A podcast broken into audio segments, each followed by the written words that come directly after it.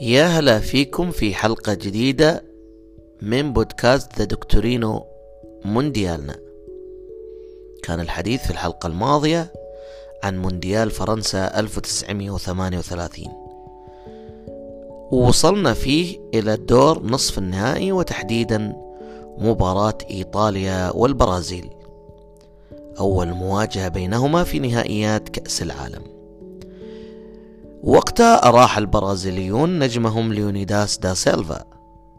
واثقين من أنهم سيتأهلون للنهائي. وحجزوا تذاكر الطيران من مارسيليا إلى باريس. لكن الإيطاليين قلبوا الطاولة وفازوا بهدفين مقابل هدف واحد.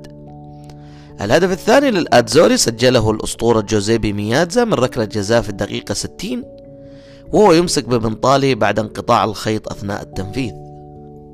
فازت البرازيل على السويد في مباراة المركزين الثالث والرابع 4-2 وعاد اللاعبون البرازيليون إلى البرازيل وتم استقبالهم كالأبطال حيث وصفت المشاركة بأنها من فتحت الباب بالاهتمام بالمونديال في البرازيل.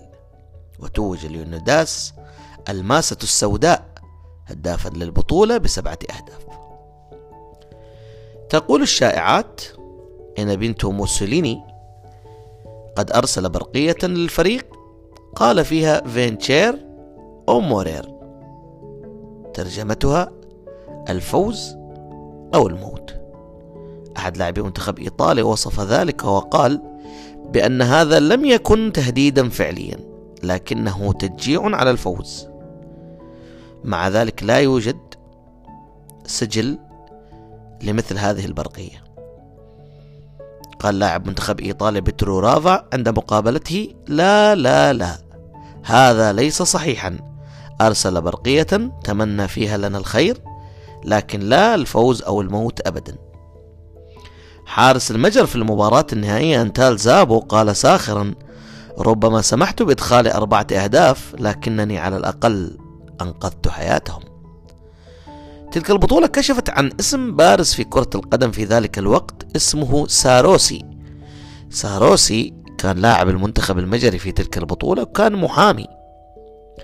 وقبل بطولة كأس العالم 38 فعليا ساروسي كان قد قرر عدم المشاركة والتفرغ لقضية سيجني من خلالها أرباح طائلة لكن زملائه ضغطوا عليه وطلبوا منه المشاركة في البطولة وترك المحاماة والقضية وكان واحد من نجوم تلك الدورة ومن نجوم وأساطير منتخب المجر.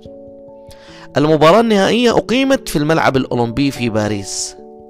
وتقدم الأدزوري على المجر بقيادة المدرب فيتوريو بوزو في وقت مبكر عن طريق كولاوسي لكن المجر أدركت التعادل بعد دقيقتين عن طريق تيتيكوس. أخذ الإيطاليون زمام المبادرة مرة أخرى بعد فترة وبحلول نهاية الشوط الأول كانوا يتقدمون على المجريين ثلاثة واحد لسيلفيو بايولا وكولاوسي. لم تعد المجر حقا إلى المباراة مع النتيجة النهائية دانت الأمور للطليان الذين فازوا للمرة الثانية في تاريخهم بكأس العالم وبانتصار كبير 4 2 وأصبحت إيطاليا الفريق الأول الذي يدافع بنجاح عن اللقب ويتوج مرة أخرى بكأس العالم.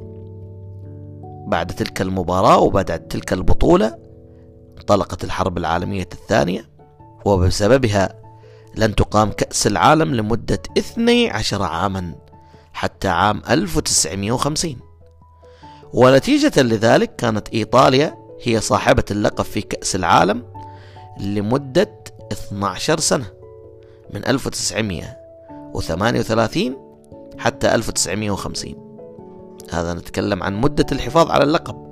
أما المدة الفعلية التي حافظ فيها الآتزوري على اللقب فهي فعليا 16 سنة ابتداء من العام 1934 نائب رئيس الفيفا الإيطالي الدكتور أوتورينو باراسي أخفى الكأس في صندوق أكرمكم الله للأحذية تحت سريره طوال الحرب العالمية الثانية وبذلك أنقذ الكأس من الوقوع في أيدي الجستابو.